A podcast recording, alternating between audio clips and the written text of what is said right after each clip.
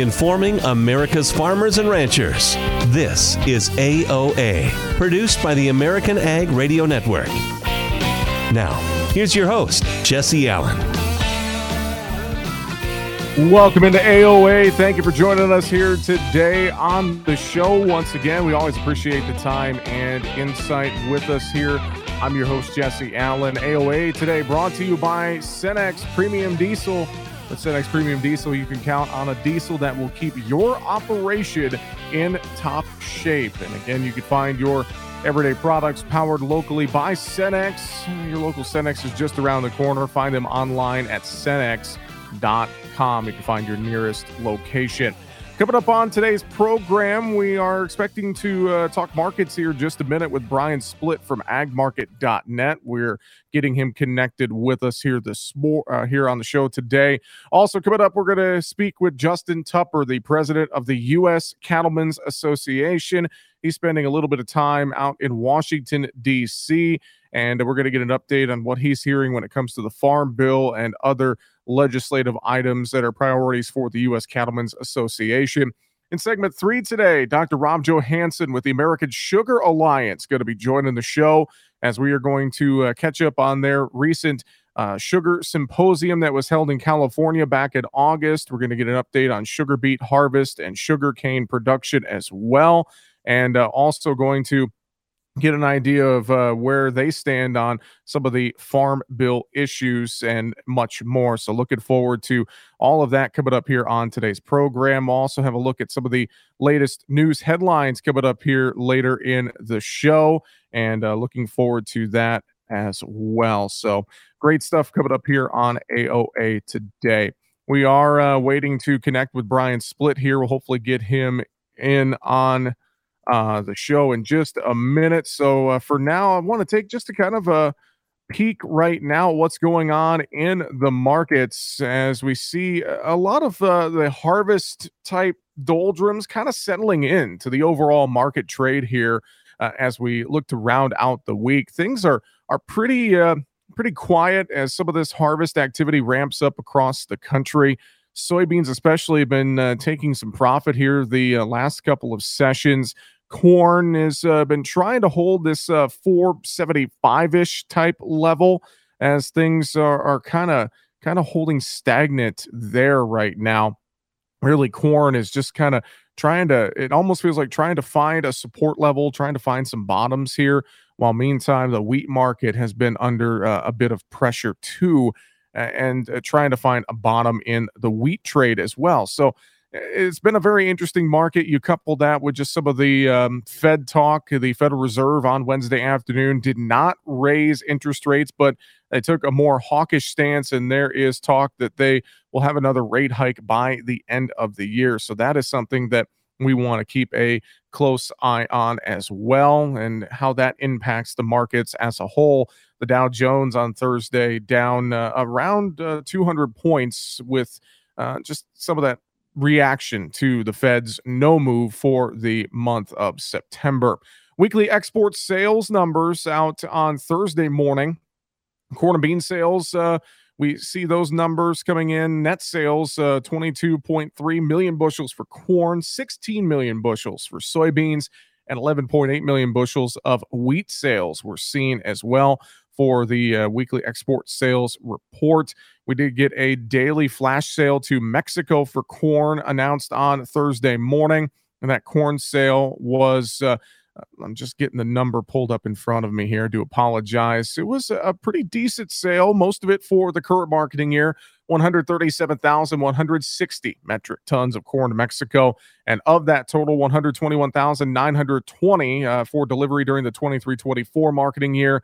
And the balance, a little over 15,000 metric tons for the 24 25 marketing year. So, uh, watching uh, corn sales tick up uh, to Mexico potentially. We'll have to see. Overall, though, it feels like demand continues to be a problem in this market, and it's something that uh, is going to feels like it's going to be with us for quite some time. So it, it's kind of a, a double edged sword here. We got harvest pressure plus the poor demand and more. USDA's got the uh, quarterly grain stocks numbers coming up here at the end of the month, and then also coming up in October will be the October WASDE report, and I know those are going to be big headlines uh, in front of us here as we move forward. Well, again, uh, apologize. Trying to connect with Brian Splitt from agmarket.net, having some technical difficulties doing so. Uh, let's take a look at a couple uh, headlines that I am watching here as we are working through today's program. And, and, we see that a modest rebound in U.S. wheat production and supplies is improving the outlook for profitability among grain elevators that store wheat. Futures market carries have improved for all three major classes of wheat, and the buy basis is widening following a bigger harvest. The larger harvest follows two years of poor production and a historic run of inverted futures markets that sapped profitability for storing wheat. However, according to CoBank, the major risk to elevators in the year ahead is a sharp rally in wheat prices. Wheat stocks among major exporters are historically tight, and any disruption to the flow of Russian exports through the Black Sea could trigger a sharp price run up.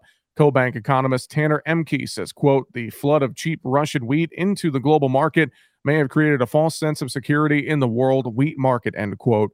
Now, Russia is currently harvesting a near record wheat crop with substantial carryover inventories from last year's record sized harvest. So, a little bit of a picture there from CoBank and uh, Tanner Ehmke, economist there with CoBank, just how Russian wheat exports they remain a pretty big risk here to U.S. wheat. Uh, and I know as well, watching the global markets uh, as a whole, that is something that I'm keeping an eye on. A lot of the issues with Russia, Ukraine, We've been seeing Romanian port operators racing to boost their grain operating capacity as they're becoming one of the few avenues for Ukrainian wheat exports to get out of the country and kind of bringing that through Romania. A Reuters report uh, talking about Romanian port operators in the port of Constanta investing to boost their grain handling capacity at a pretty rapid rate here as uh, the Ukrainian exports through that Romanian port ramp up. Um, a lot of issues going on with the uh, Russia Ukraine situation impacting global grain flows. We're going to be talking about that coming up here on a future episode of AOA with Kyle Holland. He is a Mintec market analyst based in London, and he will be joining us coming up on a future episode to dive deeper into the Black Sea issues and how that is impacting uh, trade flows and the markets as a whole here globally. Well, also as well, it's National Farm Safety and Health Week here uh, this week, and just want to remind folks that uh, very interesting stuff to watch closely as far as being safe and being healthy uh, out there during this harvest season. So, just want to always highlight that and remind folks. Uh, we are connected with Brian Splitt from agmarket.net here, uh, real quick, uh, joining us now on the show. Brian, thanks for jumping on. I know we are having some difficulty getting connected. Appreciate it. Uh, what's your overall take in the uh, the market picture in the grains and oil seeds here as we look to wrap up the week, Brian? Yeah, it's a risk-off day today after the Fed meeting yesterday. Dollars up big. The stock market is uh, revisiting the August lows, which is putting pressure on markets as a whole. Uh, right now, we're hearing yield reports that uh, I think the theme currently is better than expected as far as the you know what what producers were thinking they might end up with based on the weather in late August. So we're seeing some pressure develop, especially in soybeans. All right, Brian, I appreciate a, a, couple comments there. We'll get you back on the show again soon. Brian Splitt there with agmarket.net, uh, joining us just a little bit. Coming up next, we'll talk with Justin Tupper from the U.S. Cattlemen's Association here on AOA, brought to you by Cenex Maxtron Synthetic Diesel Engine Oil. Back with more right after this.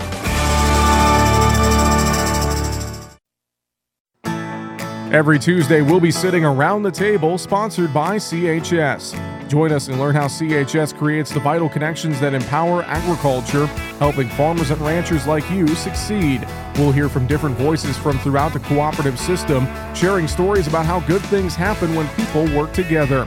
Join us around the table every Tuesday or visit cooperativeownership.com to learn more. At Bayer, we think farmers have made enough trade offs. That's why we created VT4 Pro with RNAi technology, so you don't have to choose between yield potential or our widest spectrum of insect protection. You get both. And you're even protected against notorious pests like corn earworm and corn rootworm. Visit VT4Pro.com to trade up without the trade offs. Read and follow pesticide label directions, IRM grain marketing, and other stewardship practices. Copyright 2023 Bayer Group, all rights reserved. Paid non attorney spokesperson. Are you over the age of 60 and been diagnosed with lung cancer? If so, you and your family may qualify for a cash award. Our experienced attorneys are standing by to evaluate whether you have a lung cancer claim that qualifies you for a cash award. The consultation is absolutely free, and there is no risk and no money out of pocket. We only receive a fee when we secure you and your family a settlement. 250,000 people are diagnosed with lung cancer every year. You're not alone in this battle. We can help make sure that you and your family are financially safe and that that medical expenses are covered. Again, if you've been diagnosed with lung cancer and are over age 60, call now. Don't delay. There are deadlines for filing claims. We're standing by 24 7. Call us at 1 844 903 1744. 1 844 903 1744. That's 1 844 903 1744. Attorney Advertising. William Stepacker Jr. is the attorney responsible for this ad. Main office, Grant, Pennsylvania. May not be available in all states. Nothing offers an opportunity to bond and give thanks quite like breaking bread together. This is especially true as we welcome our troops back home and keep those who are still stationed overseas in our hearts. Hi, I'm Gary Sinise. Since 2011, the Gary Sinise Foundation's Serving Heroes program has shown gratitude to our nation's defenders and their families by serving up nearly 500,000 hearty classic American meals at travel hubs and military locations. And now, together with our friends at Bob Evans Farms and their Our Farm Salutes program, we will help to provide even more meals nationwide, offering our defenders a taste of home and a feeling of togetherness around the table. Help us show America's gratitude through food and fellowship. Look for the Bob Evans Our Farm Salutes purple packaging at your grocery store and visit ourfarmsalutes.com to learn more. While we can never do enough to support the men and women who serve, together we can make a difference bite by bite.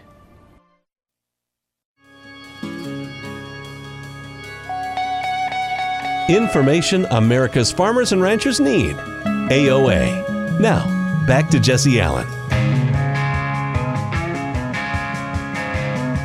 And welcome back to AOA here today, brought to you by Cenex Maxtron Synthetic Diesel Engine Oil. Oil that runs smart Joining us now, the president of the U.S. Cattlemen's Association, Justin Tupper, is with us. Justin, it is great to talk with you again here. Thanks for joining us on AOA. I hope you're doing well. Well, thanks for having me. Appreciate it.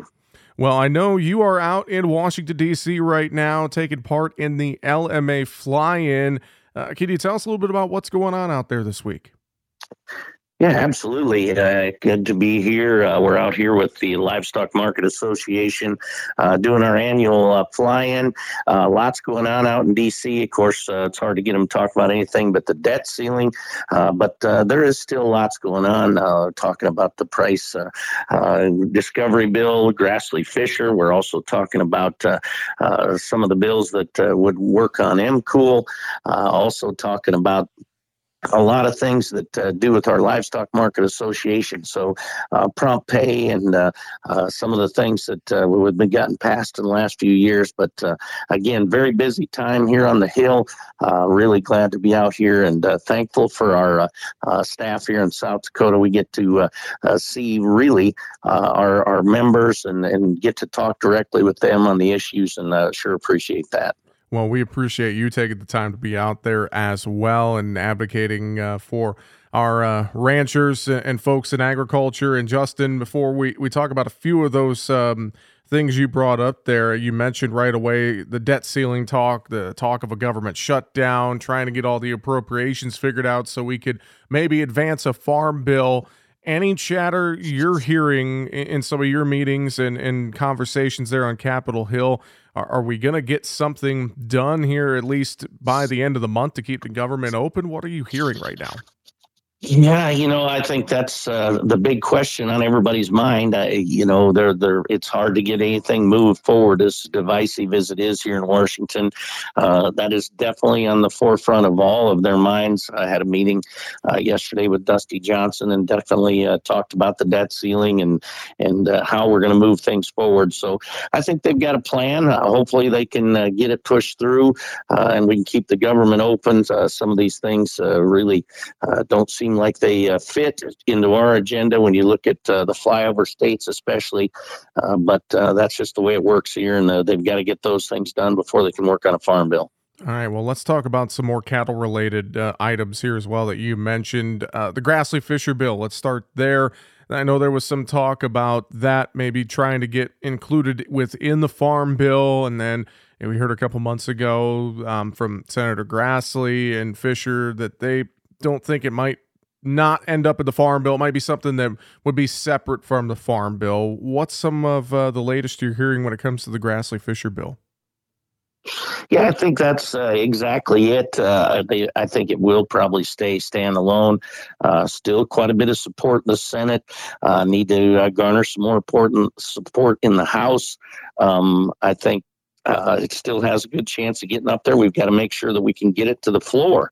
Uh, that's where we were last year when the last Congress uh, got it out of committee, got it voted on, and uh, then the, we couldn't get the uh, chairman to bring it to the floor. So I think that's uh, uh one of those uh, issues and one of those political uh, football fields that's very hard to navigate. But we'll still push very hard for and still believe in needing the Grassley Fisher bill. I think when we talk about a fat cattle market that's as good as we've ever seen, and that's great, and we need we definitely need it in this time of inflation.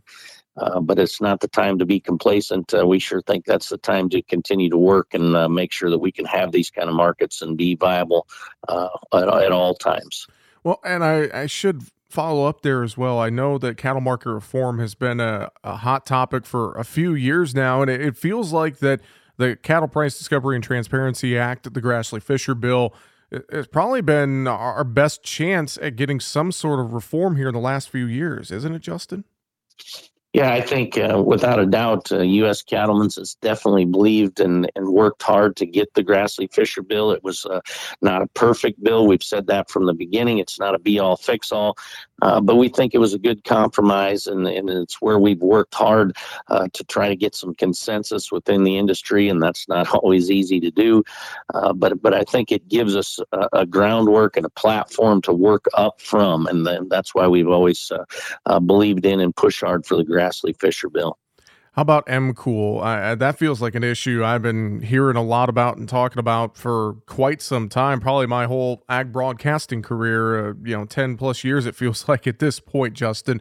What's some of the latest when it comes to MCOOL and country of origin labeling? Yeah, I think uh, you're exactly right. It seems like an issue we've talked about forever, and it seems like it's one that should be a no-brainer. You know, I think uh, again we say it all the time. You know where your uh, shirts come from, your jeans come from, and you have no idea where your cheeseburger comes from that you eat. So uh, it, it, seems like it should be a no-brainer. Uh, I think there is definitely a, a, an appetite to try to get something done in this arena. Uh, the the WTO rule stands and looms overhead pretty hard to try to finish up and, and make something uh, that's viable pass and also get through the WTO. So I'm hopeful. Uh, I, there's definitely talk about it as we're out here uh, uh going up and down the, the halls. Uh, there's definitely some some people that want to try to get something done. So I'm hopeful we can uh, move that forward and we can get something done on the MCOOL side. We're talking with Justin Tupper, the president of the U.S. Cattlemen's Association. Justin, I know just a, a few weeks ago, uh, Livestock Indemnity Program had an update to that program from uh, USDA's Farm Service Agency. I know that was something that uh, USCA applauded. Could you talk about that a little bit? Yeah, without a doubt. I think, uh, you know, updating what some of these prices, uh, you know, to get us in line with today's market. And uh, I definitely want to give a big shout out to the uh, director, Zach Ducheneaux, a fellow South Dakotan. Uh, you know, we, we raised this issue to him, and uh, within not very long, there they are working on and, and raising some of those prices. So if they have losses, that they're more in line with what the market is today. So we applaud the FSA for listening and and and, and being in touch with uh, the industry and it, it's very different than the the uh, crop guys, you know, that have a, a, safety net built in at all times and it's there. Uh, we've we've got to work each and every time we have one of those events to make sure it's funded and make sure that our guys, when they have a catastrophic event, uh, can at least uh, uh, stay viable and stay in the business and not get wiped out. So again, uh, we applaud the FSA for raising those minimum numbers, and, and and we're glad that we can give old Zach a call and we can have a conversation about it and and, and work on it immediately, and and we definitely have been able to do that. Justin, uh, any other priorities right now with USCA that uh, you're working on or you want to mention here today? Yeah, I think uh, you know just making sure that uh, the farm bill gets pushed through in a timely fashion. You know, uh, I don't know. I was asking a little bit while we were out here in D.C. When was the last time we did one on time, and nobody can remember if there was one. So uh, probably the fact that it's going to get pushed back a little is not as big a deal as it sounds. But uh, uh, we definitely need to get it done, and and we need to make sure um, you know we figured out mandatory price reporting has been kicked down the road for quite some time to get refunded, and uh, there's sure been some talk about uh, how do we handle that. And is the packer now using mandatory price reporting against us instead of it being a tool that works for us? And and uh, those are conversations we're going to have, and uh, and we're glad to have here at U.S. Cattlemen's, and uh, we definitely want a uh, seat at the table to make sure we can figure out those issues. Justin, I should ask you before I let you go as well. Uh, you, you, talked a little bit about just some of the prices we're seeing for cattle right now. I mean, just feels like we continue to see record level prices uh, at the sale barn. How, how, are how are things in your opinion uh, across uh, across feedlot country and you know there at St. Onge Livestock and more your home? I mean, man, oh man, this market just continues to impress me each and every day that I look at it right now, Justin. Yeah, that's a great way to put it. You know, it's uh, very impressive. Uh, although uh, we're getting all time highs, I think our expenses are at all time highs. So I think True. these guys really need it. Uh, I think uh, that we look like this is a good place right now. We're in a pretty good place. Uh, numbers, cow numbers, as low as we've ever seen them. I think we we have a chance to maybe stay in a pretty good market here. We're going to test the consumer and and see what they're going to stand and how long they're going to pay for this at these levels that's the always the one concern when the prices get uh, elevated. Uh, but I think fundamentally it looks good. Hopefully uh, we can hang in there, and uh, all of our uh, ranchers across the country here uh, need to have a couple of years here where we can re-energize and pay off some debt and move forward. Fantastic. Well, we do appreciate the time and insight as always, and we'll get you back on the show again real soon. President of the U.S. Cattlemen's Association, Justin Tupper from South Dakota. Justin, thanks so much. Safe travels back home from D.C., and we'll talk to you soon. Hey, thanks for having us. Appreciate it. And once again, Justin Tupper, the president of the U.S. Cattlemen's Association. All right, coming up next here on AOA, we're going to have a conversation with Rob Johansson from the American Sugar Alliance. We'll look forward to diving into some of the latest issues uh, in that segment of agriculture coming up here after the break as we continue with more AOA brought to you by Cenex Maxtron Synthetic Diesel Engine Oil, oil that runs smart. Back with more right after this.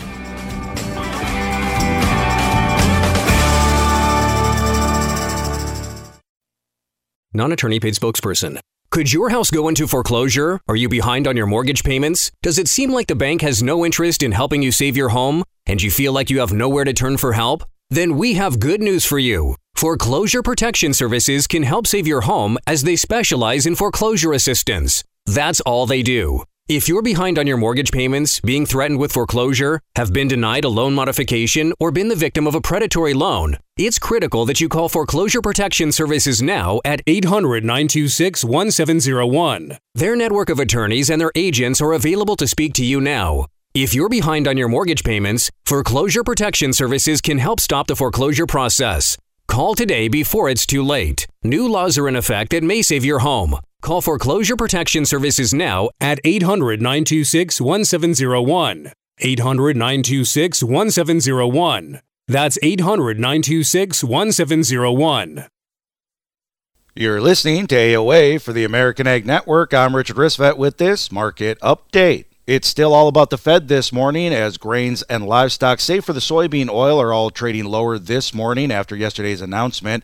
Traders are continuing to digest comments released in the Federal Reserve's monetary policy statement, as well as those made by Chair Jerome Powell in the afternoon press conference. Now, this morning, the VIX surged to a nearly four week high above 16 as Wall Street adopted a bit of a risk off sentiment following yesterday's afternoon statements. The dollar index also followed Treasury yields higher, hitting a fresh six month high above 105.7, while yields on 10 year Treasuries traded to 4.49%. representing a nearly 16 year high, while yields on two year treasuries are trading at 5.2%. The commodity sector joined stocks in the red overnight, but crude oil has reversed higher with strong fundamentals of its own. That's despite the fear of higher interest rates for longer and despite the stronger dollar. Soybeans are the leader to the downside this morning amid an increased forecast for production in Brazil. Output in the South American country will total 162.4 million metric tons. That's up more than 5% year over year, and if realized, would be a record. Brazil is forecast by the USDA to produce 163 million metric tons of beans in 23 24. That's up from 156 million tons last year. Global output is projected at 401.3 million metric tons. That's up from 370.1 million tons. Ending stockpiles are seen at 119.3 million metric tons. That's up from 103 million last year. U.S. production is forecast at 4.15 million metric tons on yield of 50.1 bushels per acre. That's down from 4.28 million metric tons on yield of 49.5 bushels last year. And ethanol production plunged to the lowest level in more than four months as inventories were higher in the week that ended on September 15th. You're listening to AOA for the American Ag Network. I'm Richard Ristvet. Take a look under your bed. Find stuff under there? What about jobs? No? Now try your basement. There's a pair of overalls that overall you're not so into anymore. A perfectly good laptop that hasn't sat in your lap in months. And even more stuff, but still no jobs? Well, you really have both. See, stuff is defined as household articles considered as a group. Sometimes this stuff is no longer needed. Wait, no longer needed? That can't be right. Because remember those jobs you were looking for? Those are really needed, and they're the stuff inside your stuff. Even inside that winter coat that moved with you to Phoenix. Our job is to unlock those jobs, and it starts when you donate your stuff to your local Goodwill. Here's how we do it. When you donate to Goodwill, we sell your stuff to provide job training for people right here in your community. So just by teaming up with Goodwill, you help create jobs. And isn't that worth parting with the leftover keytar from your 80s cover band? Goodwill. Donate stuff, create jobs. Find your nearest donation center at goodwill.org. A message from Goodwill and the Ad Council.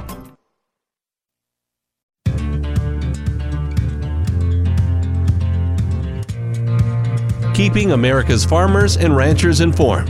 AOA. Now back to Jesse Allen. Welcome back to AOA, brought to you by Cenex Maxtron Synthetic Diesel Engine Oil. Oil that runs smart everyday products, powered locally. That's Cenex.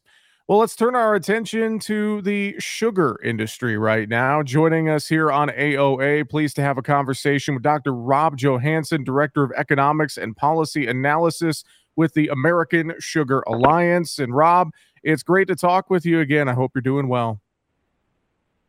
Thanks so much for uh, for dialing me up. Um, you got here on phone, and uh, I'm eager to talk about the the fall harvest. We're just getting into it right now for sugar beets and uh, sugar cane starting up soon. Yeah, and I appreciate the time. I know we were working there through the break to uh, we were trying to get you on on computer, but sometimes technology doesn't want to work. So glad we could uh, default to a uh, a phone call here on the show today. Well, let's dive in. Let's talk about that uh, that sugar beet harvest a little bit. I know you recently spent some time up in the uh, Red River Valley of the North and got an idea how things are looking there. What is the latest on sugar beet harvest? Let's start there, Rob.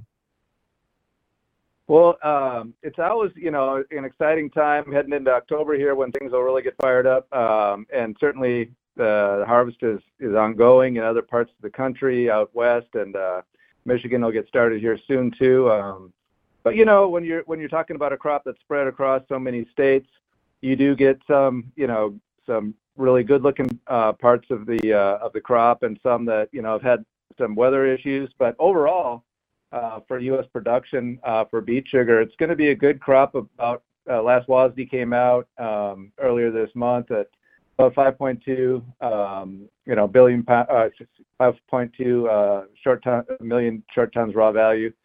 Um, that's up about uh, 150 150,000 uh, tons from last month, and that'll still be up from last year a good a good bit. So uh, it's, it's looking like a good crop. You know, we're always you know, watching the weather um, closely uh, this time of year. Um, and I know that the uh, the valley's going to have all their drivers out there getting ready to pull that crop in as soon as things start cooling down. It's been warm, you know, this this mm-hmm. uh, end of summer, so I think that's slowed down the early harvest a tad, but again, USDA showing a pretty a pretty good crop for us this year up there. I was going to say things uh, from what I've heard are looking good too. Not only there, but you mentioned Michigan and some of the other areas. So it's uh, it's good to hear that uh, sugar beet harvest is looking good. And you alluded to the uh, the WASDE numbers there uh, as well. So we'll see if there's any updates uh, moving forward on future WASDEs. But good to hear things are, are, are looking good. Well, Rob, let's let's switch gears a little bit. I know the 38th International Sweetener Symposium uh, was held back in August out in California, I believe. And uh, you guys had a, a, lot of stuff going on at that symposium. Can you give us a bit of a recap, some of the things that were talked about? Oh, sure. Yeah. Um, of course, we had, uh, I think I'd like to focus first on just the great support we got from all our members of Congress uh, that were either out there in person or, or of participated by video. Um, I think we had you know, over 20 uh, different members sending in support, uh, suggesting, um, you know, uh, that they would have our backs when we head into the Farm Bill discussion. Um, and certainly um, also emphasizing the importance of the sugar industry, both, you know, in beet country as well as in cane country down south. We had good representation from all across the United States from our leaders there on the Hill.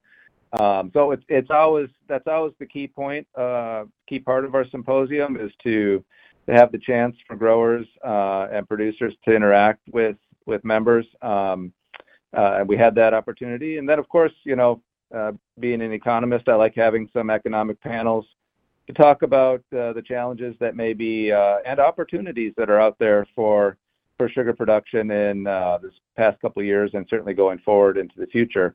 Um, and Farm Bill is obviously on everybody's mind this this time of year, um, as we're heading into the end of the of the last mm-hmm. Farm Bill and, um, picking up the reins for uh, um, looking to see what's going to be in the new Farm Bill. So yeah, a lot of interest in all of those topics. Um, certainly um, uh, a lot of excitement um, about getting together as an industry um, when we have you know so many producers from all across the country um, you know in different parts of uh, of the production cycle at different times of the year you know all the way from beet production in California to uh, you know uh, sugar refining in New York uh, State you know there's yep. it's hard to find a time when everybody can get together and uh, sort of kick back and um, and, and look look towards you know um, the future and, and what uh, everybody's interested in uh, in seeing, you know. And right now, um, I know a lot of people are worried about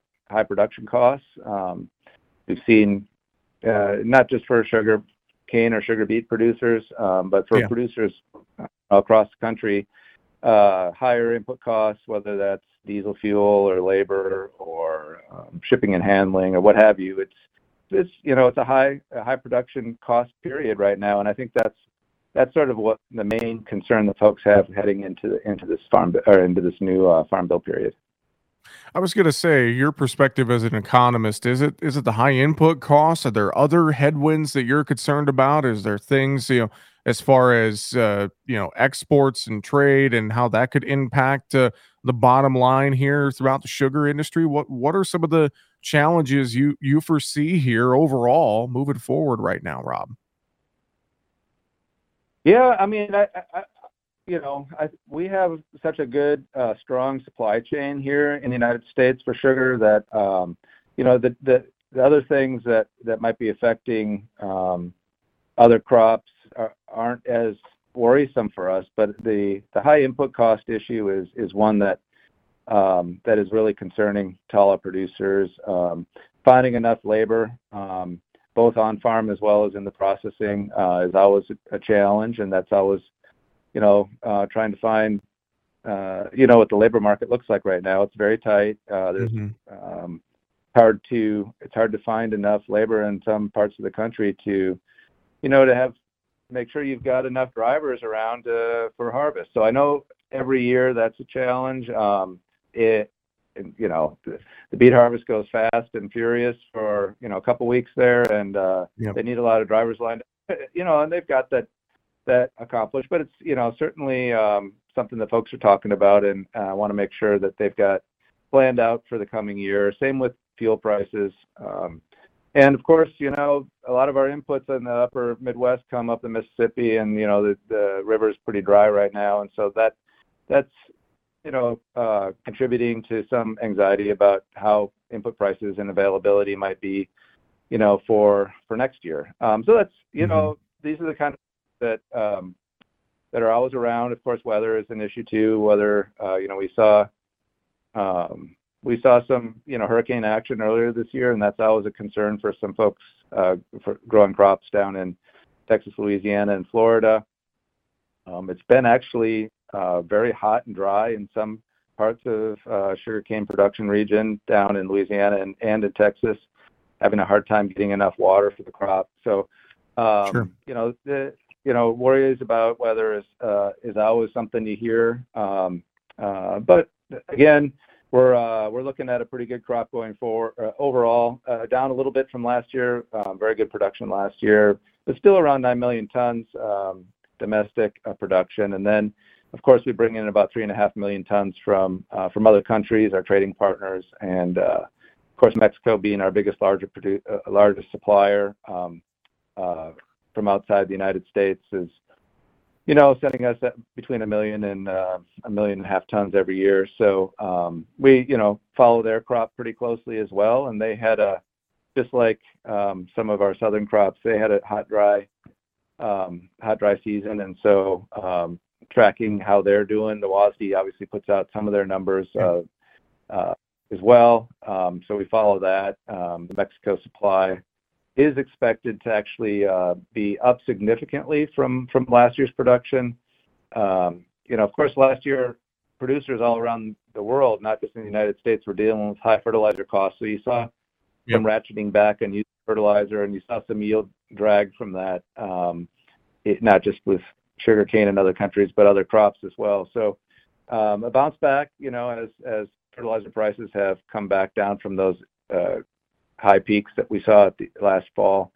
Um, mm-hmm. But still, dry season for the the Mexican Mexican producers. So we'll we'll watch that as well. So um, usually at our symposium, we get a pretty good contingent coming up from Mexico to join us there and talk about you know how their um, how their season's going and how they're um, they're viewing their production. So we had some productive discussions with those guys as well. Rob, we got about a minute here. I know uh, Farm Bill, you mentioned that appropriations fight going on right now, the potential of a government shutdown. Just real quick, uh, you think, uh, well, one, do you think we're going to get a Farm Bill by the end of the year now? And then two, I mean, what's the state with all the uh, talk on Capitol Hill? Can you give us a, a, few thoughts there, real quick?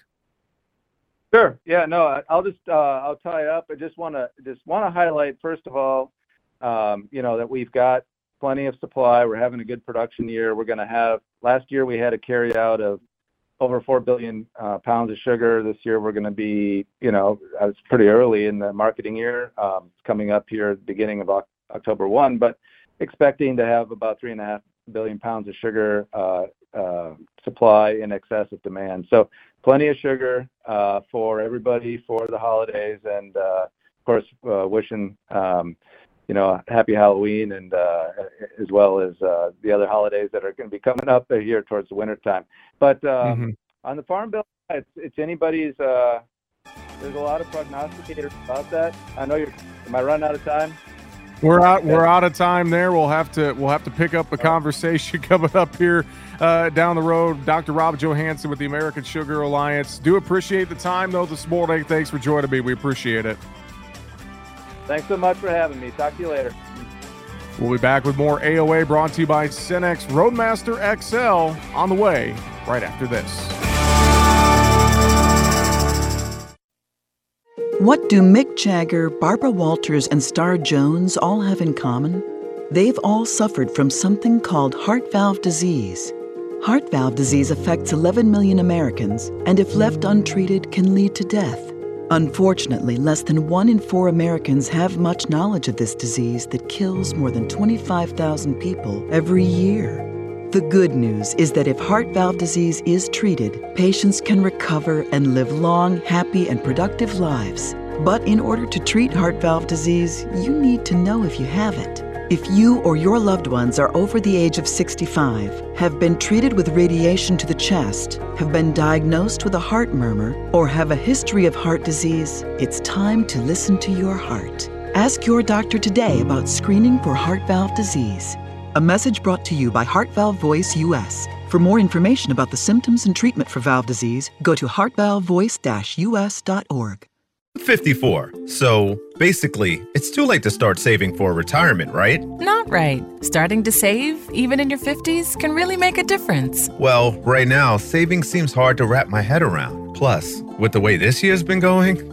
hey, listen, it's okay. You still got this. Just go to aceyourretirement.org. It's an online tool from AARP that can help you get your retirement savings on track no matter your age. It's free and only takes about three minutes. I like three minutes. Yeah, at aceyourretirement.org, you'll chat with Avo, the friendly digital retirement coach. Just answer a few questions and you'll get a personalized plan and tips to help boost your retirement savings. Tips that are easy to understand and tailored to your lifestyle. I like that too. Plus, it's sponsored by AARP, so you know they got your back. Just head to aceyourretirement.org and make your plan to start saving for retirement. Thanks. That's aceyourretirement.org. A message from AARP and the Ad Council. Spot less. Introducing the cleanup for tar spot, gray leaf spot, southern rust, and more. Novel next generation Adastrio fungicide broadens your spectrum and strengthens your residual when it comes to foliar disease control in corn. Visit your FMC retailer or adastrio.ag.fmc.com to clean up this season. Follow 2EE for tar spot management in corn. Valid until 131.28. Always read and follow all label directions. Join us the first Wednesday of every month on AOA for the latest episode of the Monthly Grind with our friends at the National Corn Growers Association. We'll discuss the latest topics surrounding the corn industry, the relationships between corn and other parts of the agricultural supply chain, the newest initiatives and partnerships from NCGA's Market Development Action Team, and much more. That's the first Wednesday of every month for the Monthly Grind on AOA. It's a show you don't want to miss. Corn is native to the American continents and was unknown to the rest of humanity until Columbus arrived in the New World in the 15th century. It took less than 100 years after Columbus's discovery for corn to be introduced to farmers in Asia, Africa, Europe, and the Pacific Islands. After wheat and rice, corn is the third most cultivated crop in the world. The four nations that purchase the most corn from the United States are Mexico and Colombia, who use it as a food ingredient, and Japan and South Korea, who buy it mainly for animal feed. Around one third of the corn grown in the United States is eaten by livestock, another third is used in the production of ethanol fuel, and the rest is either consumed by humans, exported to other nations, or used industrially. Now, that sweet corn, that's the variety that most Americans grill or boil for cookouts or just eat straight out of a can with a spoon, accounts for just 1% of all corn grown in the United States. These farm facts brought to you by the American Ag Network.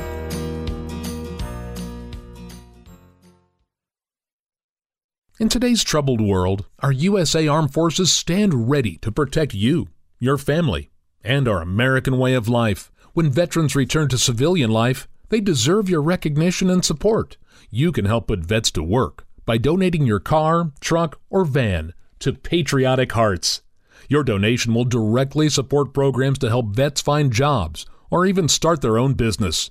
Donate today for fast, free pickup of your vehicle, running or not. Operators are standing by to answer questions about making a tax deductible vehicle donation. Find out how you can make a difference in the life of a United States veteran.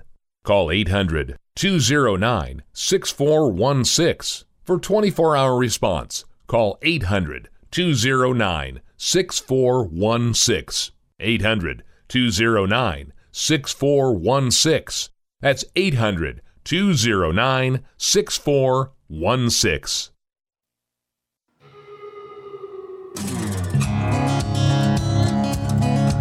Informing America's farmers and ranchers.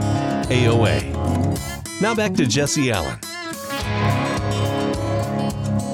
Welcome back to AOA, brought to you by Cenex Premium Diesel, Cenex Roadmaster XL, everyday products powered locally. That's Cenex. Well, let's take a look at news headlines here before we run out of time on today's show. Well, a House Farm Bill appears hung up over the same fight as in the Senate food stamps versus food production. a fight made worse in a no new money farm bill year. Iowa Senator Republican Chuck Grassley revealed to farm reporters this past week that internal farm bill talks are hung up at a fight pitting food stamp spending against boosting crop reference prices. Now, over at the House, Ag Chair Glenn G.T. Thompson told an Axios forum this past week that meeting producer needs will be his priority in a new farm bill. The difficulties that uh, those families that provide our food are facing. So that's the inflationary costs the, the Russia, Ukraine, Belarus situation, which has decreased our uh, access to some of our imported fertilizer. Fertilizer you need to increase productivity, and with increased productivity, you can feed more people. So it's the inputs. Thompson continued during Axios questioning to stress boosting farm productivity, now up more than 280% since the 1940s.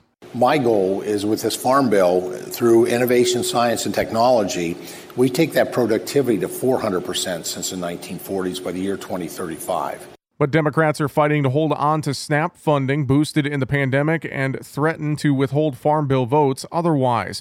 Top ag Democrat in the House, David Scott, told ag Republicans in June. We stand united against any efforts to take food away from children, families, or any vulnerable American in this farm bill or any legislation. Scott led a Democratic letter to Speaker Kevin McCarthy that, quote, playing partisan snap politics, end quote, resulted in early failures of the 2014 and 18 House farm bills, jeopardizing farm safety net programs. Thompson told AgriPulse then lawmakers would not be doing their job if they refused to look at further nutrition title reforms, despite new SNAP work requirements in the Debt Reduction Act. Well, also, the National Farmers Union recently hosted their fly in. Wisconsin Farmers Union President Darin Von Ruden says they spent time with their 16 representatives from the state talking to lawmakers on topics that include the Farm Bill. Yeah, that was uh, one of our main talking points, and really want to see a farm bill get uh, signed into law this year. Certainly, knowing that that's going to be a hard road to hoe because of the other budget issues that are going on right now, and then just the other issues that are going on within Congress and within the party debates between each other. It seems like the farm bill discussion is not high in center right now, or the biggest priority. However, following the discussions with lawmakers, Von Ruden expects action on the farm bill by the end of the year looking like probably can see something coming out of the Senate for sure before the end of the year. They're not going to get it done before the end of the current farm bill due to expire the 30th of September here and look looking like the Senate definitely on pace to get something done before the end of the year. But right now, the House of Representatives is another question, uh, just depending on how soon they can get current uh, government shutdown issue taken care of. Other topics discussed with lawmakers included trade, dairy labeling, and right to repair. Well, also, as we take a look at other news headlines here today on the show, the U.S. Department of Agriculture is announcing a second round of payments for dairy producers through the Organic Dairy Marketing Assistance Program, providing an additional $5 million to help dairy producers mitigate market volatility, higher input and transportation costs, and unstable feed supply, and prices that have created unique hardships in the organic dairy industry.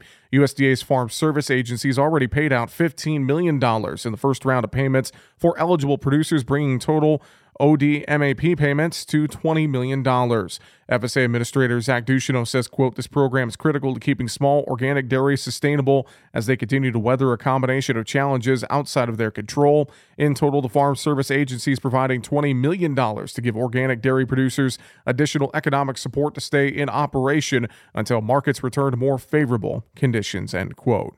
And also, a new policy proposal in Pennsylvania would mandate the increased use of electric vehicles in the state. It would replicate California's Advanced Clean Cars 2 policy and effectively ban the manufacturing of internal combustion engines by 2035. Bill Dunn, president of the Pennsylvania Cattlemen's Association, says this proposed mandate should matter to everyone. Number one, from a mandate standpoint, I don't think we should be mandating things like this. My association obviously isn't opposed to technology and improved technologies, but this certainly isn't one that fits rural lifestyle, especially an agricultural rural lifestyle. One of the main things that we oppose is the fact that there's a lot of unintended consequences that no one has really thought about. 40% of the corn grown here in Pennsylvania goes for ethanol. If we would switch to EVs, it could potentially cut demand for ethanol by 90%, possibly resulting in a 50% drop in the price of corn. He says the EVs are too expensive for many people. Why my association is opposed to it is simply the effect that it would have on already financially strapped individuals and families in rural Pennsylvania. The median income in Pennsylvania is a little over $63,000. In rural Pennsylvania, it's even less than that. These vehicles, when you think about it, a $66,000 average price tag for an EV right now, you know, it almost takes a $120,000 income to afford these vehicles. It's going to punish our rural people and our people that are invested in a rural lifestyle and an agricultural living. It's going to be a disproportionate punishment to those people. A recent survey clearly showed Pennsylvanians' thoughts about electric vehicles there was a recent survey in Pennsylvania that only 6% of the respondents say that they are very likely to purchase an EV in the next two to three years. But I think the most important thing about that is only 6% of the respondents strongly supported adding an additional charge on people's electric bills to pay to fund the building of these charging stations. Now, the Pennsylvania cattlemen opposed the mandate that puts new burdens on residents in the middle of higher costs and inflation. I think it's crazy when you think about these charging stations. It's going to cost over five thousand dollars per vehicle to build these stations, and I just don't know that Pennsylvanians can afford this at this time. I mean, when we're talking about 20-year high inflation, some people have adjustable mortgages that have quadrupled in the last year, and I don't see how we can afford this to be mandated on us. I mean, if people voluntarily want to do it, that's great, but as an association, we're opposed to forcing it upon people. Uh, and again, that is comments with Bill Dunn, the president of the Pennsylvania Cattlemen's Association. Something interesting to watch there with potential Pennsylvania EV mandates. Well, we're out of time here on AOA today. Thanks so much for joining us. Coming up on the next episode, we'll recap the Cattle on Feed report with Dr. Derrell Peel from Oklahoma State University. We'll also talk weather with John Baranick from DTN and markets with Darin Newsom from Barchart. That's going to do it for AOA, brought to you by Cenex Maxtron Synthetic Diesel Engine Oil, oil that runs smart. I'm Jesse Allen. Have a great rest of your day. At Bayer, we think farmers have made enough trade offs. That's why we created VT4 Pro with RNAi technology, so you don't have to choose between yield potential or our widest spectrum of insect protection. You get both. And you're even protected against notorious pests like corn earworm and corn rootworm. Visit VT4Pro.com to trade up without the trade offs. Read and follow pesticide label directions, IRM grain marketing, and other stewardship practices. Copyright 2023 Bayer Group, rights reserved. Young farmers don't listen to the radio, right? Wrong. In a recent survey, 74% of young producers said they get their most important agricultural information from their trusted farm radio station. Surprised? Don't be. If you think about it, it makes perfect sense. Radio is the perfect companion because it goes with you everywhere. Whether you're in the shop, on the combine, or in the truck, Farm Radio is right there with you. This message brought to you by the National Association of Farm Broadcasting. You are not your diagnosis. A medical chart is not your identity. And vision loss does not define you. Your drive shows who you are. And you are not alone because we are driven too. To be a beacon of strength, a champion of courage, an advocate for hope. You are not alone. Because we are stronger together. We drive the research for the cures we are finding. We're fighting macular degeneration, retinitis pigmentosa, Usher syndrome, and the entire spectrum of blinding retinal diseases. We fund. We fight. We, we win. We we we we are, are the foundation, foundation fighting, fighting blindness. blindness. Together, we are fighting blindness. Join the fight at fightingblindness.org.